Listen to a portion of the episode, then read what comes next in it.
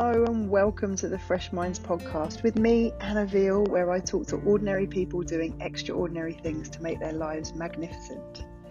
In this season, I bring you 10 very special guests, each of whom carry messages that will change your perspective on life. You'll hear how the little things make the biggest impacts, how routine and consistency trump the boom-bust cycle, how adversity makes us stronger, and that beer isn't the devil, and much, much more. Thanks for spending some time with me today to listen to these ordinary people leading extraordinary lives. I hope you enjoy their conversations as much as I did.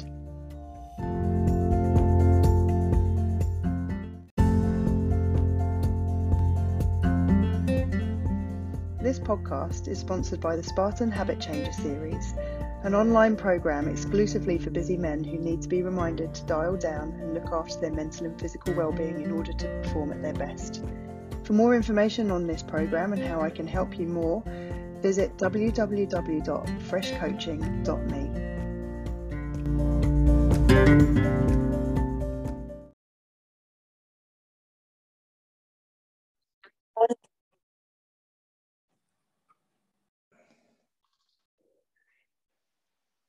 Hello, everybody. I'm very excited to have ex-Arsenal legend Nigel Winterburn to the podcast today. Nigel's a 1990s football legend who played for many clubs, including Arsenal and West Ham. He represented his country, England, and is a formidable defender who was arguably one of the best left-backs in the league. With a cabinet full of trophies, including 2 FA Cup wins, 3 titles, a League Cup and a European Winners' Cup, he certainly has a few stories up his sleeve. It's truly great to have you here, Nigel, and having grown up in an Arsenal household, it's a real treat for me and the family to have you on the show. Thanks for taking the time to come on. No, it's not a problem. Thank you for inviting me on. I'm looking forward to the questions you're going to ask me. Well, this podcast is aimed at guys who are busy doing their thing and want to make the most of their one life. So, you had a playing career that lasted over 20 years. How did you transition from playing for fun with your mates into making it a full-time career? Well, it came about by chance, really. Like, I suppose, most kids, I watched professional football, but my real passion was playing football, like most people. Did I ever think that I was going to be a professional footballer? No, I don't think I did. Did I imagine that I was one of them when I was playing out in the park or kicking the ball against the wall? Yes, I did. At that time, Leeds, although I'm a Midlands boy, so Coventry, Aston Villa, West Brom would be the teams you would think I would choose. I chose Leeds, probably in the 70s, because they were successful. So I always used to dream that I was one of those players when I used to play. But as I just said, I didn't ever think I was going to become a professional player. In fact, I was playing with my local village team, men's team. Just before I was leaving school, I used to play for my school team. And then I used to play for what was classed then as like Nuneaton schools, which was a combination of all the schools in that area. And just one day I was playing for the Nuneaton schools, and after the game, a chief scout from Don Dorman, who was chief scout of Birmingham City, came up to me after and asked if my parents were here watching the game. And I said, yes, my mum and dad were with me. He said, could we please go and speak to them? He just came over to mum and dad and said, like, we've been watching Nigel play for a little while.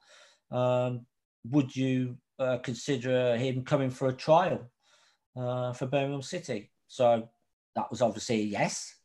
So I did 2 trials with them. Literally, they had about 26, 27 boys of the same age. So I was just before leaving school, so just 16. And I did 2 trials with them. And after the second trial, they offered me what was then was considered to be, well, an apprenticeship, if you like. Amazing. So instead of looking for what was classed as a normal job, when I was just about to leave school, which I'd already was doing, I'd already been to interviews. I'd actually been to an interview for Jaguar Cars. I'd actually been for other interviews.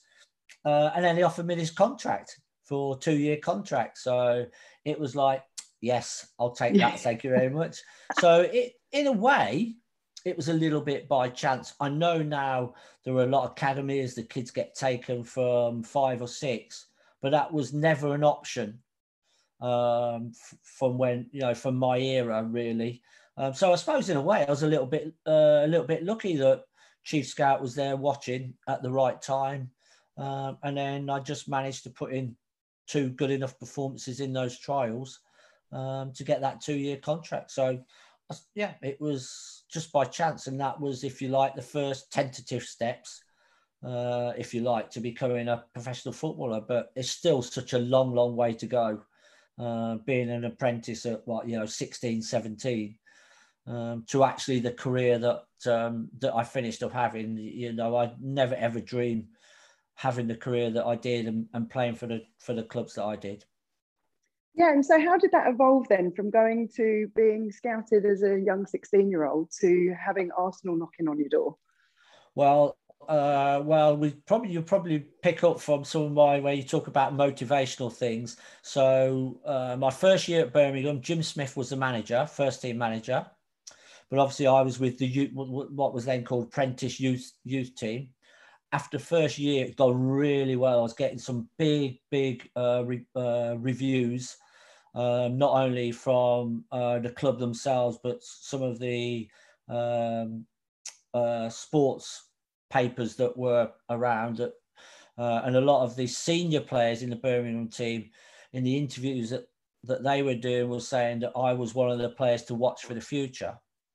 And at the end of that first year, I signed professional forms so I went on to a pro contract from an apprentice contract. The start of that second season, I got selected to play for the first team for Birmingham. But unfortunately for me, it was an away game at Brighton. And when we travelled to the game, Jim Smith, who was the manager, decided that maybe it was a little bit too soon. And he put a more experienced player into my position, left back. So I was actually sub for the game, but still for the first team. So it was still a major achievement for me. But shortly after that, Jim Smith got the sack. Ron Saunders came in as the first team manager. And literally within about 3 months, he called 12, 13 of us into his office and basically just said, "You're not good enough. We're going to be letting you go at the end of the season." So from one moment of being everything is going smooth, you're getting rave reviews, to almost 4 months later, I'm thinking, see you later. At the end of this season, that's it. I'm gone. I'm out of here. So I saw that contract out at Birmingham, and then at that period in time, when you got released at a professional club, they released your name out to what they classed as the Football League. It was just basically almost like an email, really. But I decided that, well, one, you can sit around and wait for someone to call you up, which might never happen. Or two, I've got to be proactive.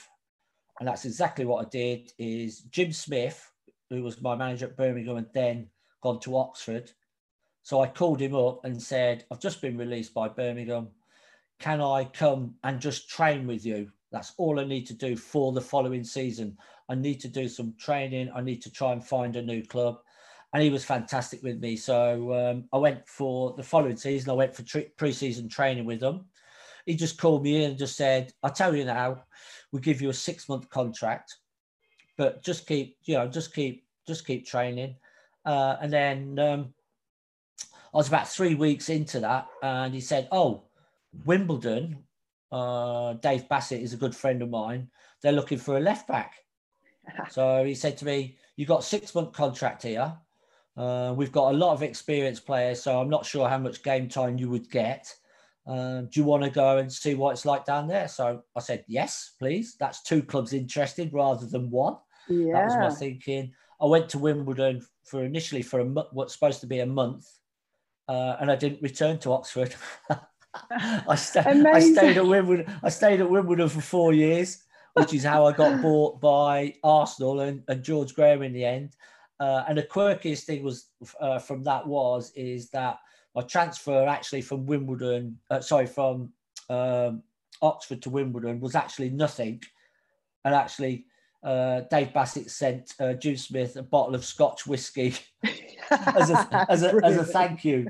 So that's how it happened. So actually, I was released as a kid as well, and then sort of made myself proactive into making sure I could try and get a club, and then a little bit of a break because Wimbledon were then looking for a left back, and then I you know, it's from signing for Wimbledon and getting into the first team was where it all started to, if you like, explode for me and started to really progress, and, you know, through into Arsenal, which for me was the pinnacle. Such a traditional club with great history. But that's when it all started to, if you like, started to come alive and started to sparkle. Yeah, I just think it's incredible. And also, you know, certainly for the youngsters that I know, there's this assumption that, oh, you know, I'll get seen and then I'll go to this club and then I'll be just playing with Ronaldo. And the reality of it is that it's hard graft and actually takes a lot of self-motivation and self-belief, doesn't it? And it's widely known that some of our greatest learnings come from adversity. And you've spoken about how you had, you know, some really good times at Wimbledon. When you joined Arsenal, you went from playing left back where you felt really comfortable, and then from what I hear, you had 6 months pretty much sitting on the bench. How did you, you know, because you had, was it Samson that was playing in that position? I was just going to say that Kenny was actually the England left back as well. I mean, he ended, I can't remember exactly, but 80 odd caps for England. So I chucked myself, if you like, into the fire a little bit. Yeah. But Arsenal, I was always going to sign for Arsenal when they approached me, because there's, you know, it was just a massive step for me. Absolutely. You know, I'd come up through the lower, you know, with Wimbledon, we were third division, and then we got into the Championship, which was the top division then, which is now like equal to the Premier League. So in those 4 years, we went from third division, if you like, into Premier League. So it would be equivalent to now being second division, going into Premier League. You know, we made those steps up with pretty much the same team. It was an amazing achievement by that team. And then, but the step to Wimbledon was just another different level again. And to be honest with you, when I went, I had no doubts this is the right decision to do. But I've got to say that first 6 months was the hardest I'd had, because I was used to playing at Wimbledon. I'd done 4 years at Wimbledon, and I fed off the crowd. Wimbledon only got 6,000 supporters, but walking out on a match day, the buzz, the adrenaline that it gives you. And all of a sudden I've gone to Arsenal, which is a bigger club, but I'm dropping back, if you like, into the reserves. And there's like maybe barely 100 people watching you. And it was so hard to focus. And I found it very, very difficult for 6 months. And then I managed to get in the first team, which was George Graham playing me at right back. And anybody knows that I use my right foot for standing on. Even I know that, Nigel. Yeah. So that was a bit of a culture shock, but that was my first tentative steps, if you like, getting into the Arsenal first team. What used to happen is, for that half a season, I played right back most of the time, but about once every 4 weeks, he'd leave Kenny out for a rest, George Graham, and then I would go and play at left back. So... but I had an idea while I was at the club, the way that George worked and the senior players that he was moving on very, very quickly, that if all went to plan, then I would quickly become the left back for Arsenal, because I knew he was, the way he wanted to play, he was trying to get rid of the senior players who he thought might be a bit stubborn and objective to what he wanted to do. So I knew I had a good chance, but that first 6 months was hard work. It was horrible. And how did you adapt to that? Because as a player, you want to be playing, and then all of a sudden you're getting splinters on your bum.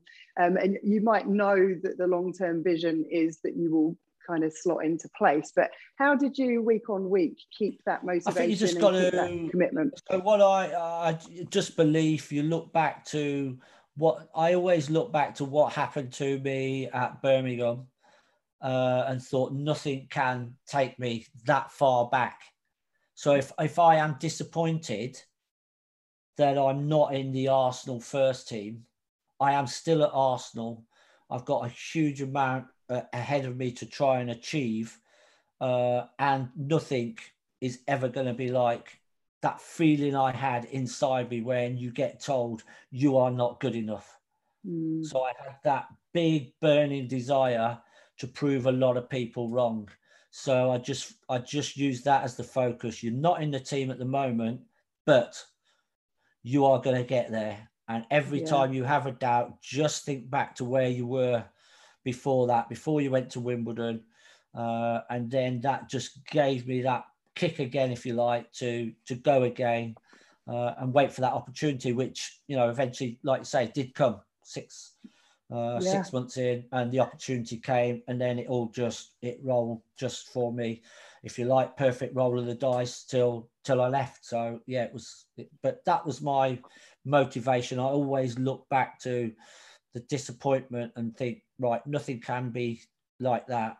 So where you are, you're in a good place, although it's not where you eventually want to be, but keep pushing, keep striving. And it's up to you to make sure that you push yourself into that team and make sure that you secure, for me, what I classed as a number one position and the number one player for the left back position.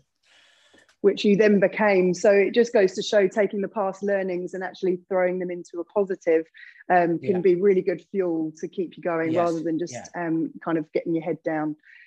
Brilliant. In your testimonial video, which I found fascinating, you talk about having pride and desire not to let a goal in. Now, we've got a brilliant coach coaching our under-12s, and we've had him for the last 3 years, and he works on the same basis, and it really, really brings the children together as a team. So it brings the forwards together with the midfields and the defence, and as much as trying to get the goals in, their mindset is we definitely don't want to let one in. And so how important was it for you as a player to have strong relationships with not only your coach but your teammates, and how did you cope with your teammates when you were put under a lot of pressure? Because it's all great when things are going well, but when you're under pressure and you might be 1-0 down, how did you learn to deal with that?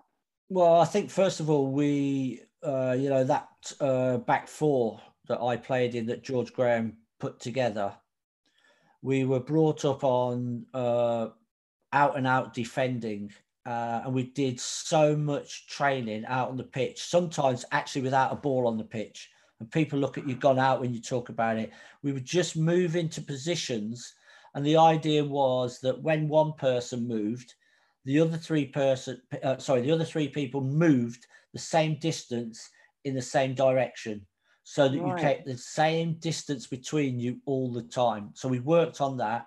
And then what George used to do is he used to bring the youth team over to go against us, against the first team back four, because what he thought would happen is the youth team would run around, they'd want to try and embarrass the first team players because they wanted to show them how good they were. So you've got a role reversal here. You've got young players who want to expose the first team players to show the manager how good they are. Yeah. And then you've got the first team going, I'm not having any of these young kids embarrassing me. And that became our mentality for not letting in a goal.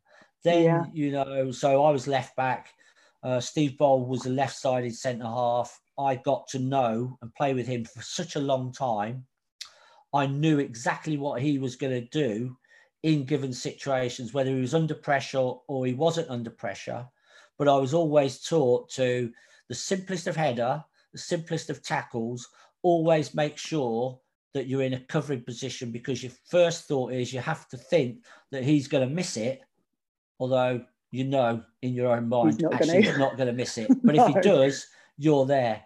And then you put the two centre-halves together, and then you put the right back in it, and then you combine that to the back four.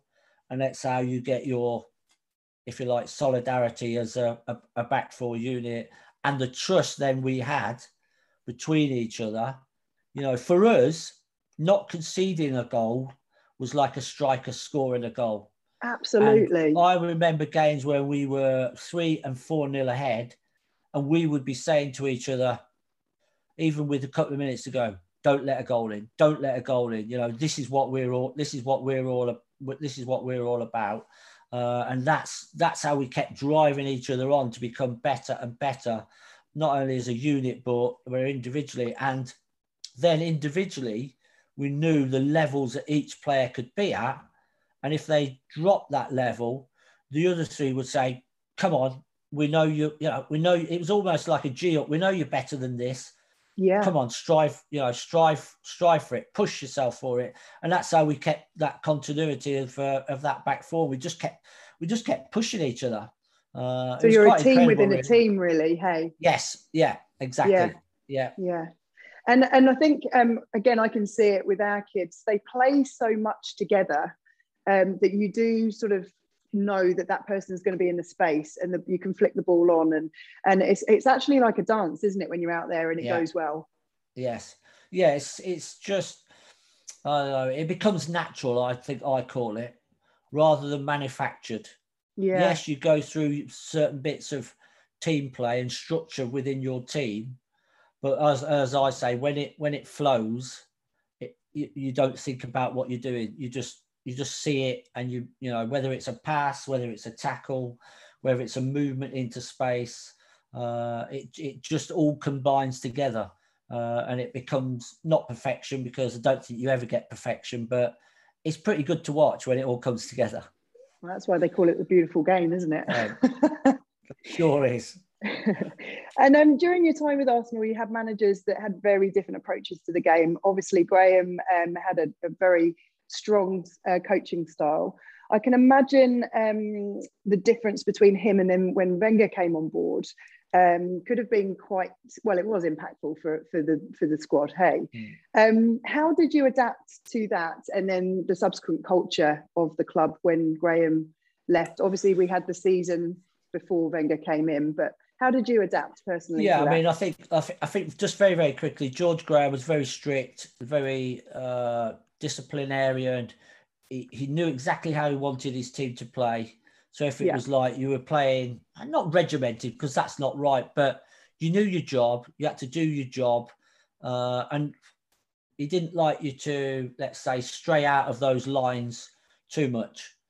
So he set the boundary pretty much for you. Yeah, so so he set the structure of play. So if I went forward down the left, Lee, being the right back, would come in and that would make almost like a third centre half. So both of us would never advance like modern day football. Very rarely. Occasionally it did happen. Then when Lee went, I knew I had to tuck back in. That was just the basis of how he played with the back four and going forward. But, the rest, so not only the back four, but the midfield and the forwards, it was so structured in everything we did with attacking and the defensive side of it. So we all knew the attacking side and we all knew the defensive side. Whereas when Arsene Wenger came in, I mean, first of all, I just trained with this new manager.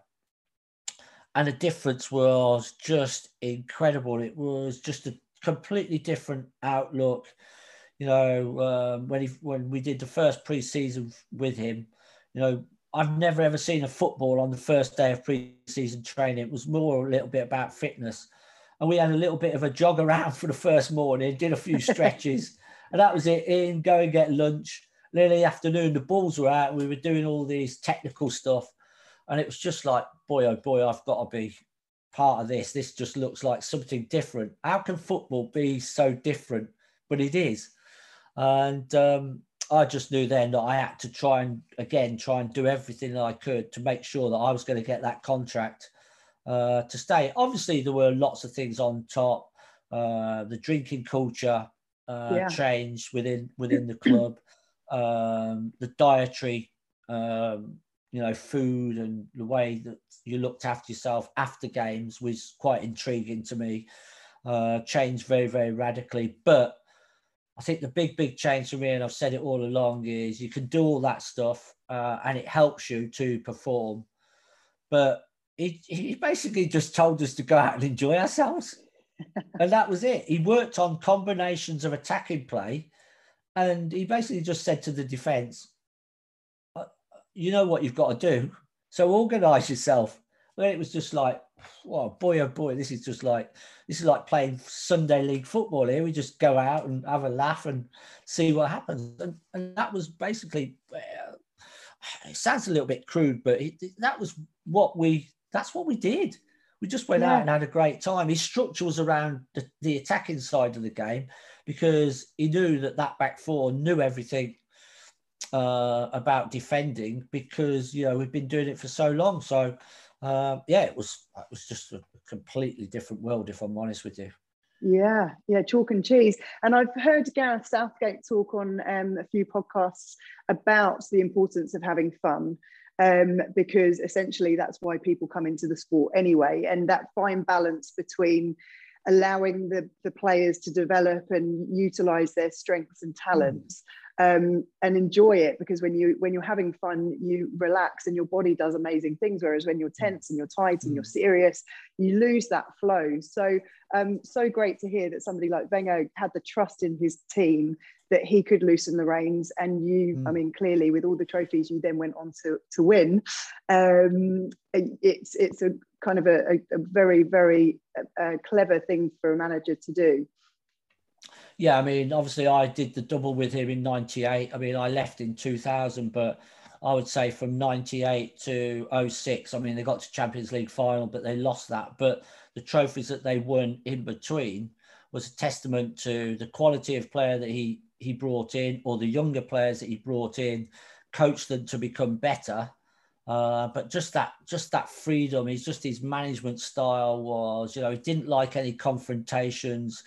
He was, you know, he seemed so laid back. It was, you know, it was as if everybody was important to him. It was just a completely different way. And, you know, it was something that I just absolutely loved. And you just touched on that. I think it's a beautiful skill to have as a manager, in that he made everybody feel important. How did that develop you as being one of the more senior players? How did that kind of feel for you, knowing that he had that trust in you and that he cared about you as a human rather than you as the defender that was going to... I just thought it was just a completely different way. It just gave me so much more confidence, I think, to go out and express myself a little bit more. But yeah, and I always used to remember one of his comments was, have no fear of failure, because it is almost saying, like, you know, if you're scared to fail, you're holding yourself back a little bit because you're playing within your limits. You're not pushing yourself to your limit and beyond.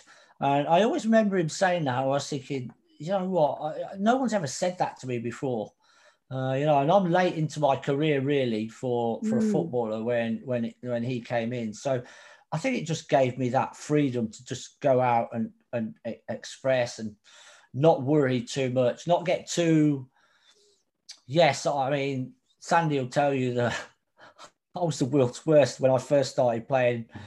If I lost a game of football, Saturday and Sunday anything was cancelled, I wouldn't go out.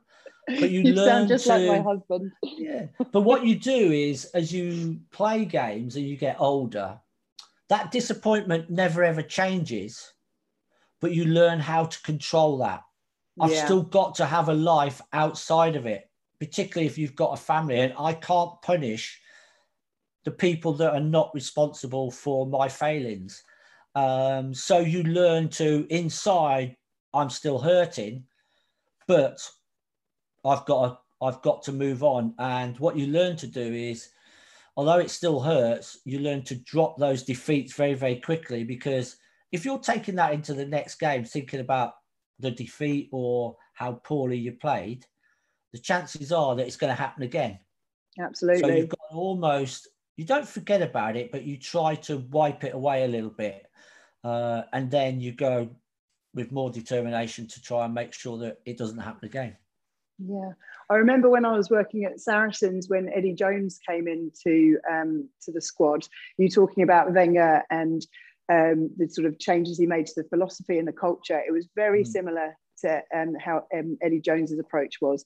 He had his bar high and the players rose to meet his expectations. And, you know, as somebody, as an outsider who didn't know too much about rugby, but it was very interesting to see the dynamic of the change. And obviously he went on to do great things with the club. So I want to talk a little bit about your trophies. You've got so many winning trophies. Which one means the most to you and why? Well, it'll have to be 89 Anfield, which is the first league title under George Graham, because the year before I'd missed the penalty in the League Cup final against Luton, which we were winning 2-1 with about 18 minutes to go. So that would have put us 3-1 up, pretty much guaranteed to win. I missed that penalty and then we went on to lose the game 3-2. So that was pretty devastating for me, being the one person that missed the penalty. So the next year, obviously, we were in a great position to win the league. I don't know whether you remember, but 89 was the Hillsborough disaster as well. Yeah. We were top of the league for a long time. But we'd started towards the end of the league campaign. We wobbled a little bit because we'd never been in that position before. Liverpool came like a steam train. They started to win a lot of games, but our game against Liverpool got cancelled because I think there was a 2-week suspension of the league. Right. Yeah. So it turned out in the end that Liverpool, we finished our games, Liverpool finished all theirs, apart from we had to play each other. And it came down to that last game where Liverpool were ahead of us by 3 points, and we needed to beat them by 2 clear goals at Anfield, which never ever happens. Not to that team. Yeah, unheard of. And actually... so if we beat them by 2 goals, we would have won the title. We would win the title on... actually, we won the title on goals scored, not goal difference in the end. So if you think about that, so we finished level on points, level on goal difference, and we won the league on total goals scored. But with Mickey Thomas's goal in the 91st minute of that game, to enable us to win 2-0 and take the title from Anfield was incredible. So, I think we thought we should have won the league before. We wobbled. It looked everybody had written us off. Nobody wins at Anfield. This team's got no chance. It's just not good enough. And then, so when Mickey Thomas's goal went in that 91st minute, you can imagine the celebrations after. So that was my first league title for Arsenal, and that's very special because that's the I can't remember how old I would have been, but that is my first memory of football in my household. My dad was such a charismatic man, and he used to whoop and scream at the TV as if he was in the stadium himself. And I remember that game. It's one of my loveliest memories of football. So that's awesome. That's the one, because I always think the first one. Obviously, I had the losers' medal for the League Cup final, but to win the league, that's the first one. And I think what you find is when you win your first winner's medal, you want more of it. Or I did. Get a taste. And I was in a team that I got that feeling that they wanted more, because the feeling you get inside of you, not only for yourself, but your teammates, but also for those supporters as well, because you are one really. Absolutely. It was just incredible. And I think that result gave us great belief that we were a good enough team to do other things along the way. Yeah, to do more. And you played for England a handful of times. I've got to ask, what did it feel like getting that phone call? For me, it was, representing your country is always very, very special. The one slight hesitation I have in that is I only played twice. I made 2 substitution appearances, but I think in my time against the 2 best teams in the world at that time, which was one was Italy and the other one was Germany. And the only regret I have is I just wish I could have started a game. to show the managers that were in charge at that period of time that, yes, you're good enough, or no, you're not. So my England career, if you like, was a little bit checkered. A lot of people said, oh, you should have got more caps. But Stuart Pearce was the left back who you couldn't really argue with, was a sensational player at Nottingham Forest. I got limited opportunities. But in saying that, my caps are still downstairs. They're on the shelf. I do look at them occasionally, and they do bring a big smile to my face. You can't take that away. But it's I suppose, in a way, to represent your country is, once you've been for your club, you've won things for your club, you then want to make that step to international football. And it was very brief for me, but something I'll never forget. Brief, but you also made it as well. So, yes, it's not something that many people can have, two caps sitting downstairs. So, and you got Gary Lineker, who's my all-time favourite hero, despite him playing for Tottenham. But he was in the Italy game, I think. So it made me smile knowing that you'd been on maybe even the bench next to him. Well, he was probably on the pitch, and I was probably on the bench. Good old Gary. Obviously, the game is very different now as to when you were playing. What do you think one of the biggest challenges are for youngsters coming into the game now? I think, I'm not sure how your system works, but over here, I said to you earlier that they, kids can get picked up at 5, 6, 7. Yeah. I don't know how they, when they're doing that, how they have a normal life. They need such a stable family environment around them. I think the sad thing to think about, the young kids won't want to think about it anyway, is that those percentages that go on to make it professionally, particularly at the big clubs, is less than 1%. I can't remember the percentages, but it is a fraction. So unfortunately, you're thinking it's great because I'd want to do it at 5, 6, 7, 8, 9, 10. I'd be wanting to be associated with a professional club. It gives you the opportunity, but I think you've got to have your parents to keep you level-headed, grounded, trying to give you the right advice, and you hope that the club are giving you that advice, not getting too carried away. I'm at Arsenal, I'm at Tottenham, I'm at Liverpool. Oh, this is great, and this is going to be, look where I'm going to go, sort of thing. You've just got to take those mini steps. Yeah, each year it becomes, you've just got to keep driving to make those steps to the next year until you see where eventually it takes you. Yeah, it's those mini goals, isn't it? And then making them into micro goals. So I have to say, living in New Zealand, we are so lucky to have the freedom. And I've got a 12-year-old who's very passionate about the sport, and it being a secondary sport over here, with rugby being the number one. What I love about it is there's so much freedom. These kids are playing a sport, and we've got the most amazing ground here in Tauranga, but they're playing a sport that they love with the friends that they go to school with. They develop brilliant skills. But every now and then Jack will say, oh, Mum, I wish we lived in England because I want to be playing for a club. And, for my husband and I, we just feel very fortunate. And I know in hindsight, he will feel the same too. But every now and then we get this push to, come on, let's go back home. But the pressure is on, and going back to that, keeping it fun. And that's where the flow comes, and that's where the inspiration can come. Sometimes, if there's a fear of that being drilled out of you, essentially, hey, or getting burnout when you're, by the time you're 15. It's got to be, if you're not enjoying it, then you're in the wrong place. Yeah. It's got to be fun. It's got to be, that's the first thing. It has to be fun and enjoyable. Yeah. Those are the two things to me. I'm 57 now, and I'm going every Thursday night to play with a group of mates.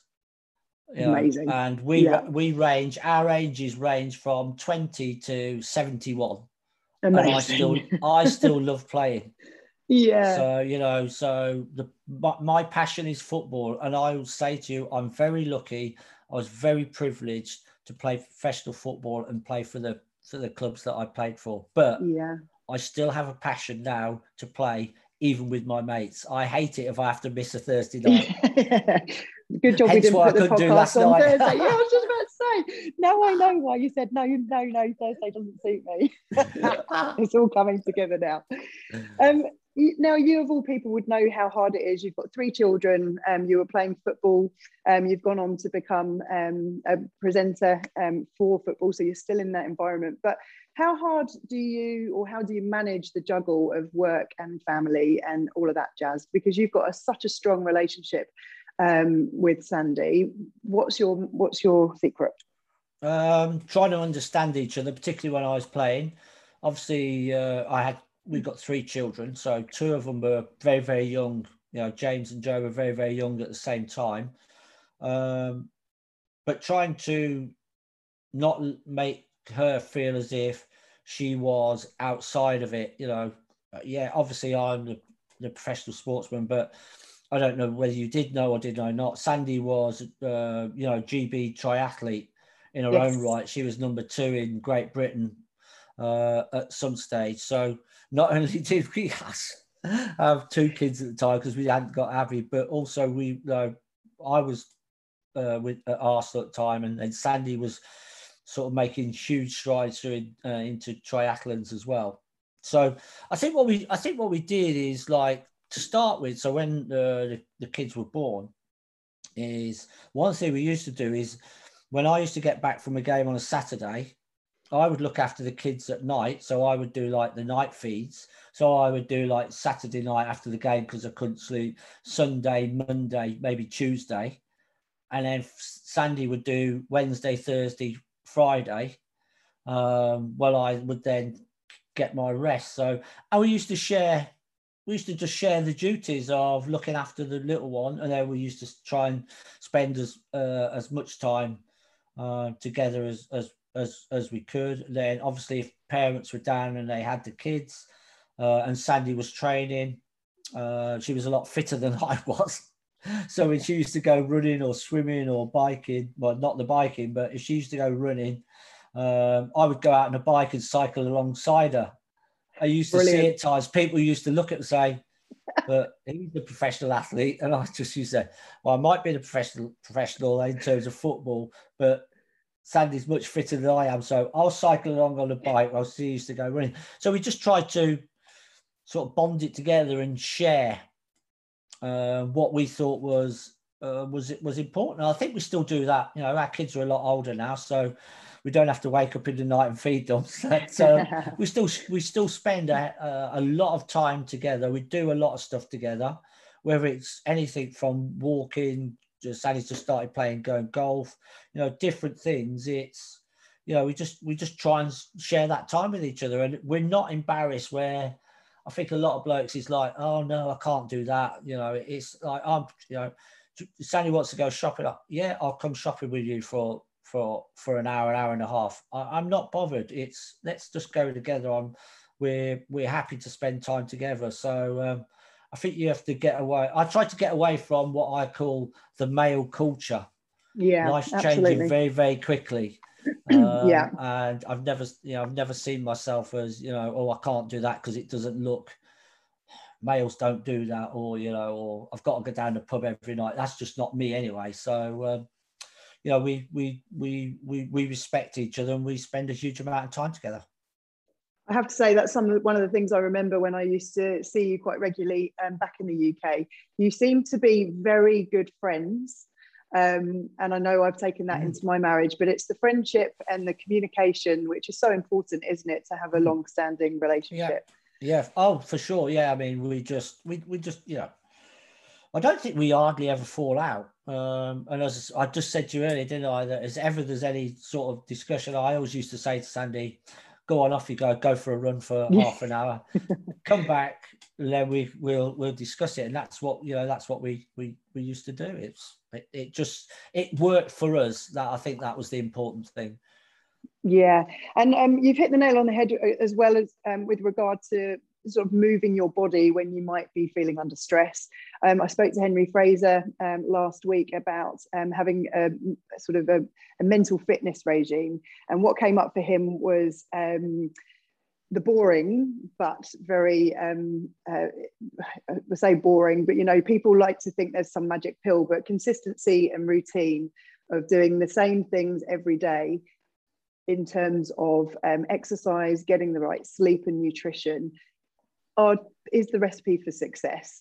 And how do you keep yourself mentally and physically fit? And would you agree that routine and consistency are important for living a good life?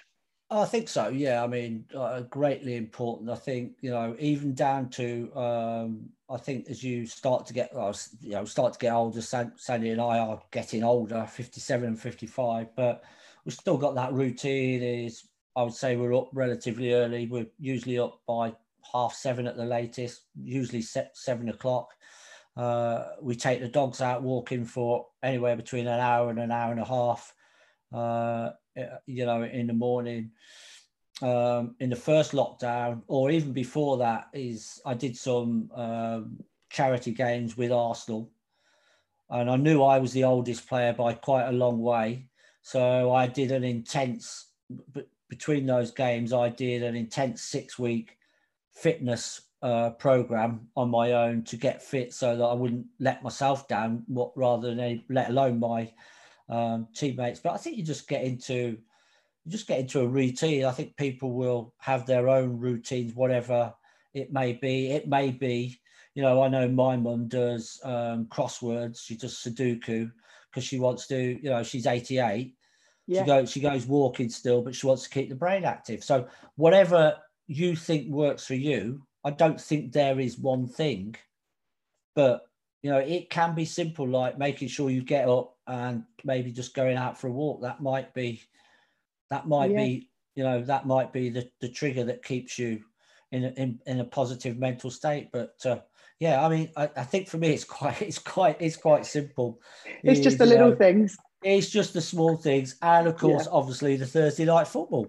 Exactly. And I have just started training again. I've got to admit, in the last week I just started again. So I've had quite a while off, but now I feel it's time to go back and just do, and it won't be a huge amount of training. Might even only be 20 minutes a day, but it's enough to feel as if you've actually done something. Yeah. And what does your training schedule look like in terms of, do you do HIIT training? Do you do runs? Do you do intervals? I can't run too well at the moment, so I've got a problem with my ankle. So usually a lot of it, I might just go on the treadmill, put it on high incline and do what I class as power walking. Yeah. I usually go on the bike, static bike, and I do like I might do 2-minute intervals on the bike at so many revs per minute, revolutions per minute, and then certain amount of rest. Then I'll drop it down maybe to a minute, so much rest, and then I might even do 30-second sprints. And I just decide sometimes as I'm going along how much I'm going to do. That might only be for 10 minutes, but I still feel it's enough because I've already been out walking and done some other stuff. So it's probably higher intensity, but for shorter periods of time. Yeah, wonderful. And sport gives us so many transferable life skills. What has football given you that's contributed to your success in life after football? Wow, good question, isn't it? Maybe a bit of belief. I would say that I am not a confident person outside of football, but when I was playing, I believed I was the best, particularly in my position. You have to think like that. Yeah. So I think what that initially is to give me a push. So now not at this moment because we're in lockdown, but I got asked by Arsenal to do some of their tours of their stadiums for them, what they class as the Legends tours. Amazing. Now, I couldn't think of anything worse than standing in front of 50 or 60 people talking about your club and some of the history about it, and because it just scares the life out of me. But I think from thinking about trying to think about how successful you were at football, 100,000 people. If you can deal with 100,000 people looking at you and sort of criticising you quite a lot, then I can deal with 60 people. So I tried to turn it into a positive in that way. So I tried to maybe use some of my experiences in football to make me more confident outside, because I'm certainly not a confident person outside of football. That was my, if you like, football was my playground where I was happy. Being in society, I am certainly very, very uncomfortable, particularly around a lot of people. It's something that I just don't like. So that might surprise you, but it is actually true. Yeah, well, it's similar in when you speak to actresses or actors. It's the same thing, isn't it? Almost you become a different person. You claim the identity of left back Arsenal defender, but when you're out of that environment, you're Nigel, just husband, and so it's a very different different situation. Hey, so and people that this is what football on the, if you like, on the flip side, the worst side of football, I think, is for me is that people that don't even know you personally judge you, just because of something that happened within a game, and you say, well, I've already admitted I did several things wrong within my career when I played. I wish I wasn't involved in some of those incidents, but I was. I can't take that away. I've already admitted that I was wrong, and people say, yeah, but I don't like you because of that, and it's just like, but you don't know me. Yeah, that must be very difficult, because they're taking a snapshot of your life. And you're absolutely right. They have absolutely no idea who you are off the pitch. And because of who you played for. Yeah, exactly. Disliking you because you know, I've been in Sandy in the High Street on many, many occasions. I've had people come up to me wanting to pick a fight with me. And it's just I'm just not interested in this. I've got my family with me, mate. Just grow up. Leave me alone. Yeah. It's just like, you know, if you want to have a chat about football and the team you like, I'm quite happy. If you don't support Arsenal, which you clearly don't, that's okay with me. Talk about the team you like, but don't be disrespectful particularly when I've got my family around me. But that's the flip side. That's the negative side of it.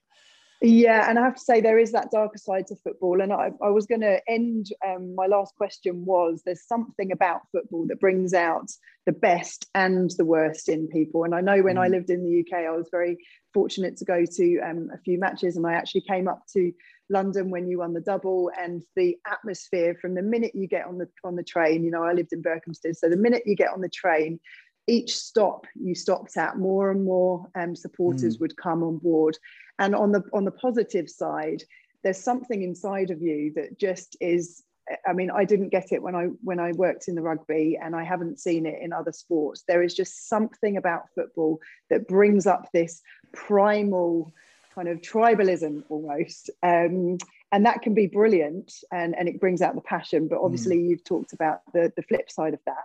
But what do you think it is about football that's different to other sports that brings out this passion, which can go one way or the other? To be honest with you, I'm not really sure, apart from that football is our national game.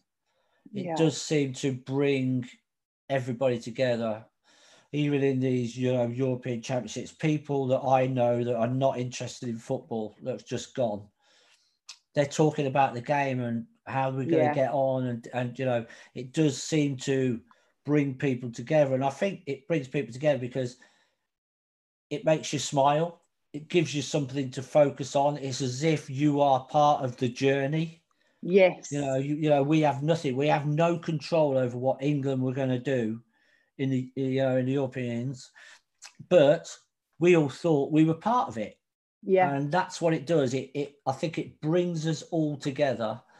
And then obviously the flip side of that is sometimes then you get a lot of supporters who are only a very, very small minority. Yeah. When they then come together, feel as if there are no laws in place to what they think they can do. And that's the flip side. I don't really want to talk about that too much, but the positives for me are it unites a country. for, you know, not only just football supporters, but people that are not even interested in football are suddenly taking an interest and are discussing how we're going to get on. And they've probably never discussed about a game of football in their lives, which I think is absolutely great. Yeah, and I have to say, Gareth Southgate is doing something very special for the England squad right now. And to compose himself the way he has under the scrutiny of so many millions of people, and to get our team to the finals was just well, it was incredible. Even in New Zealand, people could hear the screaming from our house with all of the kids that were here and getting on board with that. Talking of children, every time I do a podcast, I ask each of my children, you know, Jack, you've already met him. Yeah. And he talks about you often, your pictures on his wall. So I asked the kids to throw a question out. Now, Jack already knows you and he loves football. So it was you know, quite easy for him to come up with a question. But Sienna, I was quite impressed with her quality of question, because you never know what you're going to get with a 12 and 9-year-old. No. So I'm just going to throw these two questions out before I throw some quick fire rounds out, and then we say our goodbyes, because I know you're a very busy man. So Jack would like to know, did you get nervous before matches? And if you did, how did you manage your nerves? Yes, I did, but not nervous that you can't control yourself. No, I always felt that I knew I was going to have my best games if I had what I call that little bit of nervousness in the pit of your stomach. You might understand what I'm on about. If I got that, I knew it was a big game, but I knew pretty confident that I was going to play well. If I didn't have that, I was always a little bit, always a little bit worried. So yes, I got nervous, but not to the point where it puts fear into the way you're going to play. That's the important thing. So I think it's okay to be nervous, but you've got to be able to control that to produce your best performance. And if you can't control it, then you've got to look at ways that you can control it. So learn how to turn that nerve into performance. It's a fine line, isn't there? Yeah. Yes. All right. Yeah. I'll let him know. A very fine line. Now, Sienna, you probably answered this question in our opening chat, but Sienna would like to know, when did you know that you wanted to play football for your job? Well, I don't think I really did believe that I was going to become a professional footballer. As I said to you, I watched the telly, I watched the games. I love playing. I still have a passion for playing. I suppose for me, really, the first part of it was obviously I got picked up by Birmingham, but I'm an apprentice. I'm never quite sure. I think when things really started to kick off for me, as I said, was when I got to Wimbledon. I was in the first team, and then we were just flying up through the leagues. So round about that sort of 17, would you have been about 17? Well, I was at Wimbledon. I would have been 9. So I went to Arsenal. I was about 23, so I'd be about 19. 19. All right, I'll let her know. Yeah. But I don't think I ever knew. Because I was a kid from a small village that was playing for my local men's team. I never ever thought about how do you become a professional footballer, because it was so different to what it is now. I just didn't think the opportunity would ever be there for me. I just think that's so lovely. Such a great way to evolve. Brilliant. All right, well, thank you very much. I'll let them know. So we're going to go on to some quick fire rounds. So it's either or, and literally just first thing that comes up to you. Now, we've got a mutual friend, Henry Fraser, and it's probably changed now because I know his diet routine's changed, but he used to love his Friday morning bagels. So just be warned that there might be just something coming up. And his answer was quite interesting. We had a bit of banter. So here we go, Nigel. Thierry Henry or Ian Wright? Oh, Thierry Henry. You killed me already. I know. Left back or right back? Oh, left back. Chocolate or ice cream? Both. One or the other. Chocolate. Saunas or ice baths?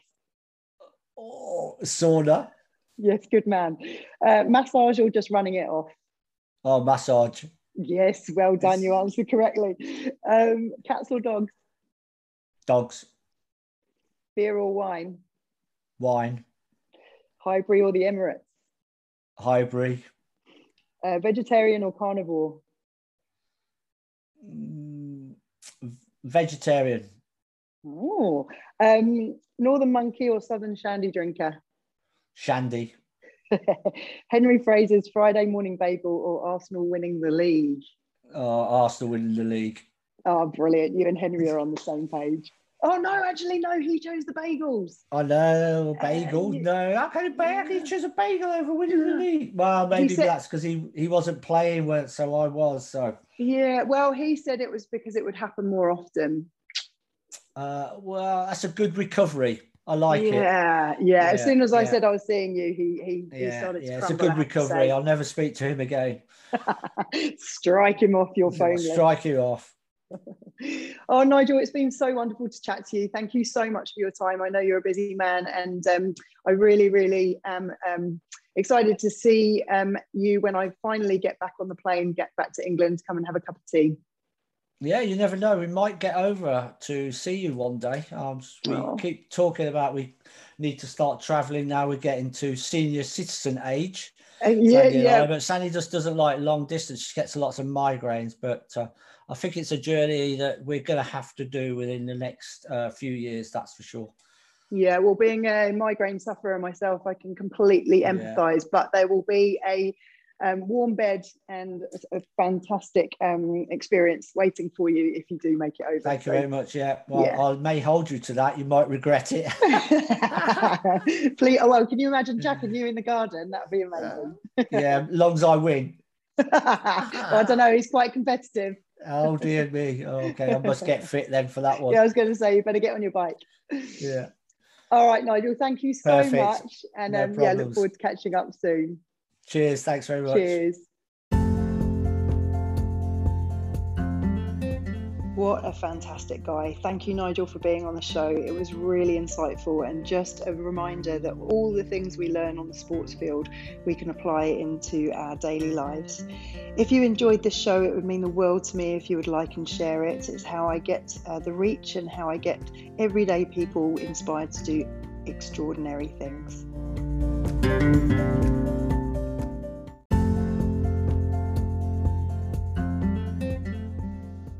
In recent years, civilians have been able to taste one of the selection tests that the UK Special Forces recruits undertake.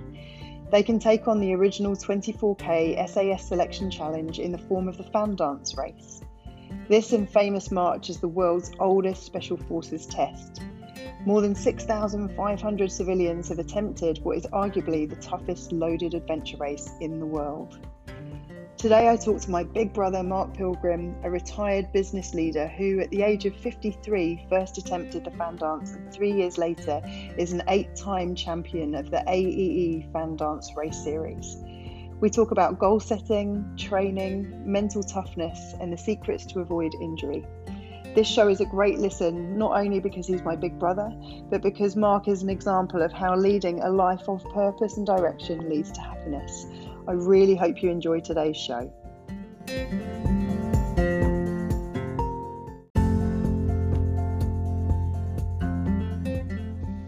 Well, that was just brilliant having my big brother on the show. He's always been an inspiration to me, and I just love his desire to succeed, but he does it in such a humble way.